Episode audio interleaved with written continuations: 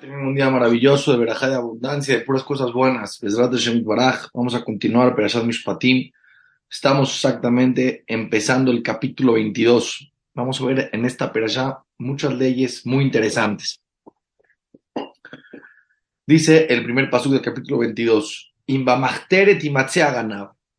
Si en el túnel vas a encontrar al ratero, Beukabamet, y le vas a golpear, le vas a pegar y lo vas a matar, en lo damim, no tiene ninguna consecuencia la persona que mate al ratero que lo encuentra en el túnel. ¿A qué se refiere?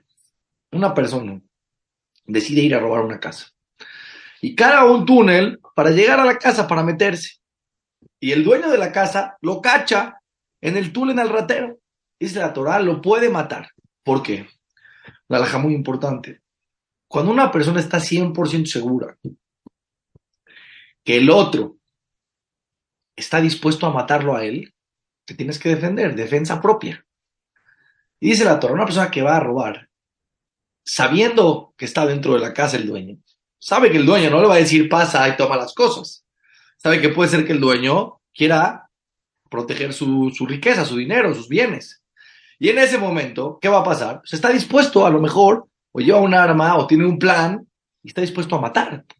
Una persona que entra a robar una casa, que sabe que alguien está adentro y que no se va a dejar, está dispuesto a todo. Como nosotros sabemos esa intención, la persona tiene la obligación de protegerse a él mismo. Esto aplica para todo en la vida. ¿no? Shalom, una persona está persiguiendo para, para, para dañarlo, para matar, tiene que defender su obligación. No hay una consecuencia para él, al contrario, es una mitzvah que la persona se salve a sí mismo. Pero el siguiente pasuk. Si salió el sol sobre él, Damimlo, si tiene, ahí sí le vamos a, Damimlo significa su sangre te la vamos a cobrar a ti. ¿A qué significa? Si está en claro para ti como la luz del sol, que él no te viene a matar, que solamente viene a robar, entonces no lo puedes matar. ¿Como qué caso, por ejemplo, dice la Torah? Por ejemplo, que un padre, aunque sea algo hipotético, un padre que viene a robarle al hijo, el hijo no lo puede matar. ¿Por qué al papá no lo puede matar? Porque la Torah dice, un hijo puede matar a un padre, pero un padre no puede matar a un hijo. Entonces, si este papá, este señor, entra a la casa de su hijo a robar y lo cacha el hijo en el túnel, no lo puede matar, porque sabe que no viene, viene a robar, pero no a matar. Entonces no tienes derecho de matarlo. Y si esta persona robó, cualquier persona que sea robó, Shalem y Shalem, tiene que pagar. No, no pena de muerte, pero tiene que pagar. Y Meilo, y si no tiene dinero para pagar lo que él robó, Benimcar Genebato y lo vamos a vender para que pague el dinero que robó, se vende como esclavo. Y mi Matzatim sabe pero si, va, si se va a encontrar en su mano a Geneva el robo, una persona, por ejemplo, entró en una casa, no lo cacharon, no lo vieron y robó y se llevó bienes de la casa y lo cacharon con las manos en la masa. Encontraron que él tenía en sus manos lo que robó. Mishor Jamor, desde un toro hasta un burro, Atze, hasta un corderito, Jaim, si está ahí vivo, presente, Shenai Mishalem, va a pagar doble. ¿Qué significa? Va a pagar vivos, va a pagar animales vivos, no puede pagar un, un toro muerto, no tiene que pagar doble. Lo que se haya robado, cualquier cosa que se haya robado, ¿sí? Todo tanto que tenga vida, tanto que no tenga vida lo que robó, tanto que sean bienes materiales o animales, si lo agarran con las manos en la masa, tiene que pagar el doble. ¿Sí? El doble tiene que pagar.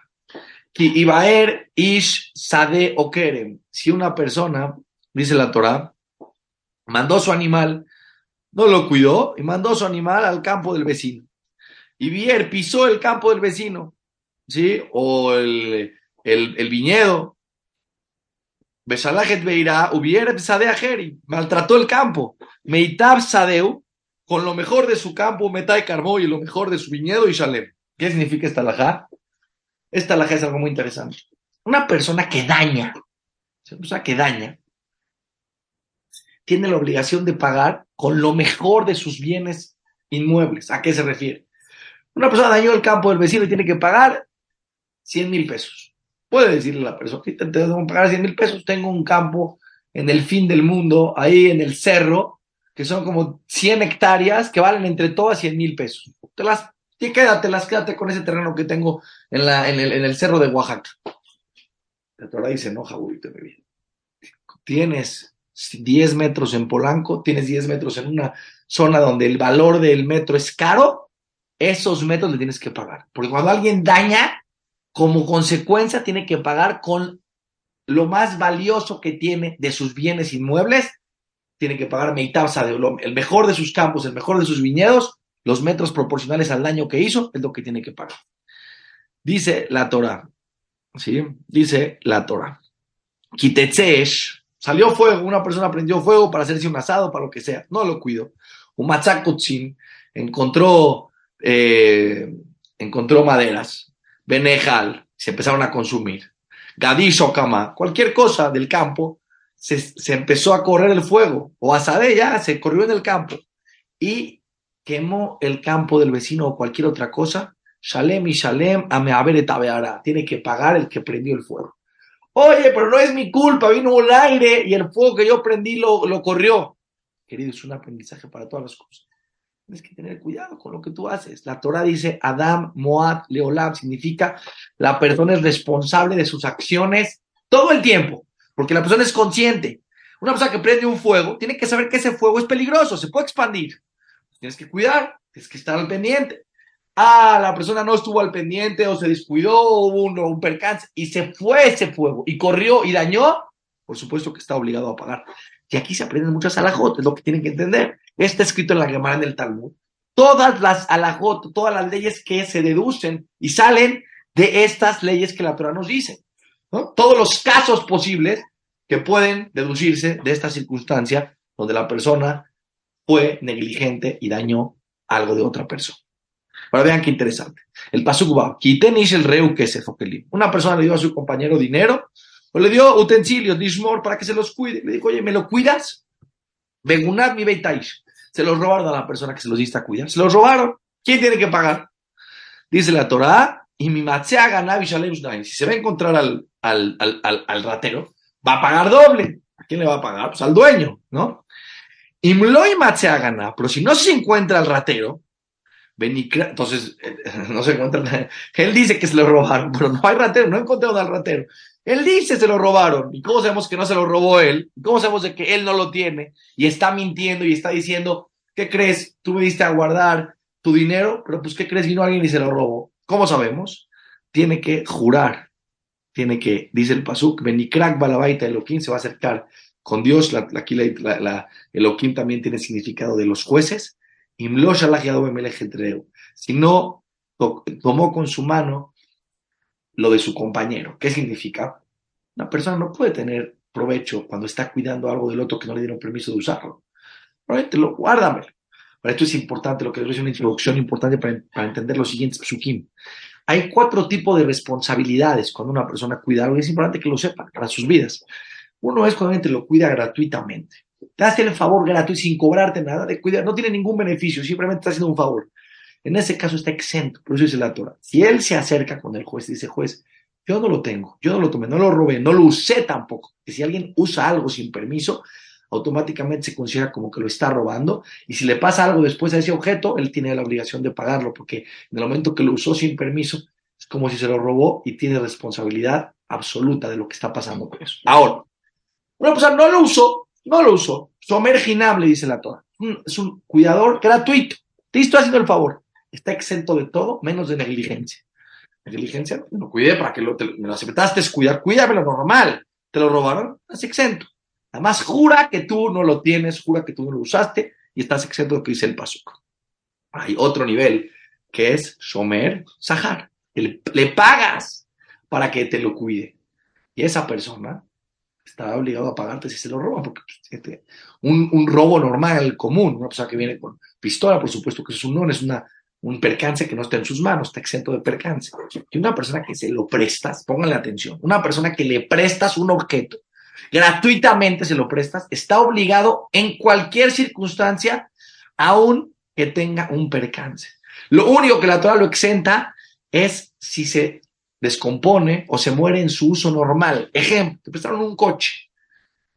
Todas las cosas, oye, es que, ¿qué crees? Pasé por un bache y se ponchó la llanta. Hijo, pues, ¿qué, puedo hacer? Pagas, pagas. Una persona te chocó y no tenía seguro y el otro no tiene seguro. Jabobito en mi vida. Percances, pagas. porque tienes, te, te lo prestaron a ti. Si el coche se, por su uso, en el momento que tú lo estabas usando, se echó a perder sin que tú hayas hecho ninguna negligencia, su uso normal hizo que se descomponga, estás exento, porque te lo, sabían que lo ibas a usar. Un burro viejito, subiste al burro, al caballo, se murió de viejo en el momento que tú lo estabas usando, te lo prestaron. Otro ejemplo, te prestaron una raqueta de tenis. En el momento que lo estabas usando, por el desgaste de las cuerdas, se desgastó y se rompieron las cuerdas. Su uso, su uso normal, ese es el uso normal del objeto. Por eso no tienes que pagar, pero todo lo demás eres responsable.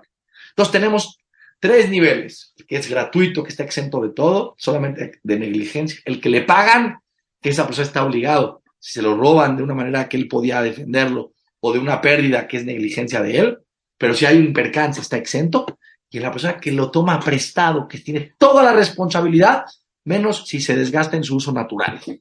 Vamos al siguiente pasuk. El, estamos en el pasuk het. Alcohol de pesa todo lo que la persona hizo, si una persona eh, se, negligente, lo tomó prestado, lo usó sin permiso, al shor al jamor sobre un toro, un burro, al se sobre un cordero, al simla sobre una camisa, al veda, cualquier cosa, a yomar, que la persona diga, que use, que la persona diga, le digan a él, esta persona juró en falso, esta persona dijo que no lo usó y lo usó a la Elohim Yabó de Barshnehem, los vamos a llevar al juicio, a Sher Yashiun, que están siendo malvados, Elohim y Shalem Shnaim de Reu, si lo cachan, que él se lo robó, tiene que pagar doble, tiene que pagar, también dice la Torah, si una persona, esto es interesante que se aprende de este paso que es profundo, si dos personas atestiguan que esa persona sí lo usó y es mentira, y los cachan y vienen otras dos personas testiguan, esos testigos son falsos, esos dos testigos le tienen que pagar a esa persona el daño que le querían hacer. Ellos querían hacer que él pague algo que no le correspondía pagar. Ahora, por mentira, ellos tienen que pagarle a esa persona el daño que ellos le querían hacer a él. Cosas interesantes y profundas. Seguimos con el siguiente pasuk. El pasuk 9. Quitenis el reu jamor. Estamos hablando de una persona, ¿sí? Este, dice aquí Rashi, interesante, ¿no? Eh, está hablando que le pagaste. En esta parte de la Torah está hablando que le pagaste para que lo cuide. Quiten ish el reu jamor. Le dio una persona a su compañero un burro, o shor, o un toro, o se, o un cordero, becol bema, cualquier animal, lishmor, para que lo cuide. Un met y se murió. O nishbar, o lo que le diste el utensilio se rompió. O se lo quitaron. En roe, nadie vio, no hay testigos. Él, dice, no tengo la culpa va a jurar, Imlo, Shalach, sí, porque fue ones, que no fue un percance, fue una situación que no lo podía hacer. Pero si se lo robaron de una manera él sí lo podía cuidar, porque no vinieron con, eh, con se descuidó y vino una persona y se lo robó. Tiene que pagar porque le están pagando. Tiene que jurar, Belacag, si es un, un percance, cuando le pagaron, no lo usó, simplemente lo están, le están pagando para que lo. Cualquier persona que paga para que le cuiden algo, le pasó un percance que no estaba en sus posibilidades, tiene que jurar que él no lo usó, y y está completamente exento. En el siguiente paso. Imganov y Ganev Meimo, pero si se lo van a robar de una manera que él podía cuidar, y Shalem le bala, tiene que pagarle a los dueños. Imtarof y Taref, si va a venir un animal salvaje, Yevieo a Terefa, lo Shalem, va a traer testigos que vino un león, ¿Qué, podía hacer? Dieron a guardar un burrito, vino un león, se lo comió, ¿qué puedo hacer? Pero si vino un gatito, si vino un animal que él sí podía defender y no defendió, está obligado a pagar. Vean la siguiente pasuk. Ishal Ishmein Reo, una persona le pidió prestado a su compañero. Benishbar Omet, se rompió, se murió. Baala Shalem y. Si los niños no están con él en el principio del trabajo, tiene que pagar. ¿A qué se refiere? Esto es una mitzvah de la Torah. Si cuando tú le prestas algo a otra persona, en el momento que se lo prestas, tú estás con él y él tiene un percance que normalmente estaría obligado a pagar porque se lo prestaste y está obligado a todo, menos al desgaste natural. Si le pasó un, percance, tiene que pagar. Pero si tú estás con él, natural te exenta. Ejemplo, una persona en la peluquería le dice al peluquero, oiga, peluquero, ¿me presta su pluma, por favor? Sí. Estás escribiendo y de repente la agarraste muy fuerte y la rompiste sin querer que pasó un ones, no, no, no, no fue negligencia, no, no fue negligencia. lo normal, o estabas escrito, se te cayó y se rompió la pluma. Vamos a suponer eso. No, no fue negligencia, fue un error.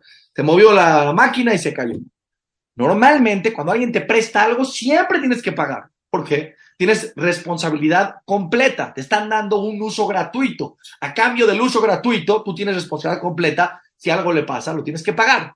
Pero dice la Torah, como el dueño del objeto estaba con él en el momento que él lo empezó a utilizar, entonces él podía ver de qué manera lo estaba utilizando y lo podía salvar de alguna manera. Hay muchas explicaciones que la Tecatú, la Torah dice, en este caso está exento.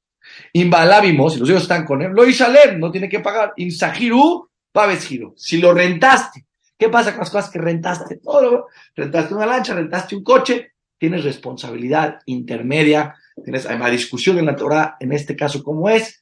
La es que tienes, que tienes responsabilidad como una persona que te están pagando, porque tú estás teniendo una satisfacción, que tú estás pagando, estás pagando una renta para usarlo, pero estás teniendo un provecho, estás teniendo un provecho con pago, no es como una persona que lo pide prestado gratuitamente, pero tiene una responsabilidad media. Repito los niveles, una persona que cuida gratuitamente está exento de todo, solamente obligado a pagar si hace una negligencia. Una persona que le pagan o que lo renta, tiene que pagar si se le pierde o si se lo roban de una manera que él lo podía eh, salvar. Si es un percance sobrenatural, está exento. Si lo toma, pide prestado a una persona, está obligado a pagar aún en un percance y lo único que la Torah lo exenta, si los dueños estaban con él en el momento que lo estaba usando, que empezaron a usarlo, o si fue el desgaste natural. Esto es lo que se aprende de estos preciosos psukim. esto, el psukim, pero el que estudia la Torah, la llamará, salen de aquí a la hot sin fin para todas las situaciones diarias de los seres humanos. Muy importante, yo siempre les digo a la gente, cuando alguien te diga cuidar algo, tú quieres saber, aún negligencia, no es tan sencillo negligencia. Una persona, les pongo un caso, una, persona se fue, llevó dinero a Israel, una persona le dio dinero a guardar, le dijo, oye, me lo llevo, le dijo, sí, con mucho gusto, gratis, te hago el favor, estoy eh, como Somer Ginam, soy un cuidador gratuito, no te preocupes. Se durmió en el aeropuerto, le robaron el dinero, tiene que pagar o no. Dijo, oye, yo fui, yo te di el favor. Se atrapa, negligencia. Persona que se duerme y tiene dinero en una maleta, pues te abren la maleta, pero, no fue mi culpa. eso se llama negligencia. Negligencia no es lo, lo que la persona a veces piensa que agarra el dinero y lo tira por la ventana. Cuando una te da a cuidar algo gratuitamente, dile, pero me exentas aún de negligencia. ¿Por qué? Porque en ese caso tú vas a hacer el favor, por eso te lo vas a cuidar bien, pero nadie quiere después tener un compromiso que lo que hiciste fue negligencia o no fue negligencia. En ese caso tuvo que pagar esa persona, porque en verdad, tú, oye, pero es normal dormirte. Sí, pues cuando traes dinero de otra persona, negligencia. Sea, tienes que tener mucho cuidado porque estás en la salajot cuando la Torah habla de ser honesto. Cuando la persona habla de hacer negocios con honestidad en la vida, de ser una persona recta. Tiene que estudiar. No estudia, no sabe, no tiene ni la menor idea ¿En dónde está la línea de lo correcto? Lo correcto y lo honesto no es lo que a ti se te ocurre, Javi. No es lo que tú en tu sentido común hoy te paraste en la cama y dijiste a mí me late. No, no, no. Hay leyes sabias, lógicas, profundas. ¿Cuáles son los? Y la persona que no estudia no los conoce. Ok, seguimos un poquito más adelante. Vean qué interesante. Ifate Ishbetula. Una persona, Ifate, que es Ifate, sedujo a una niña, a una muchachita que nunca estuvo casada, Asher Lorasha no la comprometió antes, Peshahabimá, y tuvo una relación con ella. Ella quiso, la convenció, pero sin casarse. Pues una relación que la Torah le llama Zenut, es una relación eh, prohibida, no, no, una persona tiene que estar casado con una mujer. La sedujo, tuvo relaciones con ella, dice la Torah, Maori Maera apúrate y dale los kiushim y cásate con ella. No, ay, no, éramos amigos. Cabuito de mi vida, la Torah dice, a una mujer así, en los tiempos de antes, y tendría que ser así hoy también, una mujer así ya, es difícil que encuentre a alguien que se quiera casar con ella, una mujer que no tiene la discreción, no tiene el, el el comportamiento adecuado, ya no hay quien se va a querer casar con ella. ¿Qué dice la Torah? No, no, no, no, te casas. ¿Para qué pasa si el papá dice, no, no quiero a este como esposo de mi hija? Y man, y man había el papá va a tener litetalo, no quiere dársela, que es el Fishkol Kamora Betuló, tiene que pagar una, multa, que sea la Torah, la dice, a ver, hiciste algo mal, te tendrías que casar con él, el papá no quiere que te cases con ella, tienes que pagar una multa al padre, al papá de la niña, por el daño que le hiciste, que eso no va a cubrir el daño que le hizo, aunque ella aceptó, pero el nombre, la familia, todo lo que esto puede tener unas consecuencias, tiene una multa. La siguiente, el siguiente pasuk, el pasuk 17, Mejashefal lo una, una persona que hace brujería, pena de muerte. Vean qué interesante alaja esta. Son, en la Torah es algo muy interesante, ¿no? Muy interesante. Eso tiene que ser que el ser humano necesita tener límites muy, muy claros, ¿no? Y estas son cosas muy, muy delicadas. Dice Rashi, ¿sí? Tanto cualquier hombre o mujer que, que haga brujería es, ¿por qué? Existe la brujería, pero es una fuerza de la impureza. No quiero entrar todo en este tema, es un tema muy profundo. Por eso cuando la persona dice, la Torah habla de todos los temas, de todos los temas, de los que no te puedes imaginar la Torah. Aquí la Torah lo dice en un paso, que en un versículo en el Talmud, explica qué se considera ser brujería, cómo se hacía la brujería, por qué está mal, qué es la impureza que genera, el, el daño que puede generar. De alguna manera la persona dice, confía en Dios, en Dios, en un creador del universo, el que maneja el mundo. No le busques por otro lado, la gente le busca. Y este, el sanador, y el otro sanador, y él me dijo, favorito en mi vida hay un Boreolam. Un Boreolam, las fuerzas espirituales más profundas que pueden dar a la persona bendición, curación. Es Dios, es la única fuerza que existe en el mundo. No existe otra fuerza, la única fuerza. Hashem Elohim es el único que tiene fuerza. Todo lo demás, la persona está haciendo cosas que están mal. Kol Sohevi Mehema, toda persona que tenga una relación con un animal, Modiumat, pena de muerte. Zobeach le Elohim, una persona que hace una ofrenda para la idolatría, Yahrem, Bilti Lashem Levadó, dice la Torah, también tiene pena de muerte. Vean, a este paso que locura. Beger lo tomé a una persona conversa, a una persona, Ger, la palabra Ger, quiero explicar lo que es la palabra Ger. Ger dice Rashi, es una persona que no nació en, en ese pueblo, que es, viene de otro pueblo, extraño a ese pueblo. Ger Lótone, a una persona conversa que se acerca a tu pueblo, que se hace parte del judaísmo, Lótone lo puedes hacer sufrir. No, tú, porque tú eres converso y yo. Velote jaletzeno, no lo presiones, no lo aflijas. Kigerime item beres escuchen estas palabras, porque tú eras un ger en Egipto, porque tú viviste en Egipto, en una tierra extraña, donde tú eras Egipto, tú venías de otro lugar, venías de Israel y bajaste a vivir a Egipto y viviste lo que es el maltrato de ser una persona extraña a ese pueblo. Y así como tú en carne propia empatizaste y entendiste cómo se siente y cómo necesitas, y esto no nada más es, esto es un aprendizaje para toda la vida. No solamente un converso de, que, se, que se acerca a la religión, cualquier situación que una persona que llega a una fiesta, que llega a un lugar, se aprenden cosas de la Torah. Se siente extraño, se siente, no se siente parte de, porque viene de otro país, porque viene de otra comunidad, porque viene de otra situación social. No lo, no lo, no lo maltrates. Al revés, abrázalo, acércalo, dale esa tranquilidad que él necesita. Una persona tiene, mientras tú tienes que entender su situación emocional, desde qué lugar viene, tienes que ayudarlo, no lo contrario. ¿Y qué dice la Torah? Vean qué interesante la Torah. No, tú no señales al otro porque tú también viviste en una tierra extraña muchísimos 200 años en Egipto. ¿Y qué se sentía? Vean el siguiente pasuk. Kol almanabe yatom lotano. Toda viuda o huérfano no los haga sufrir. Dice Rashi. Esto es uno de los peores pecados que hay en toda la Torah.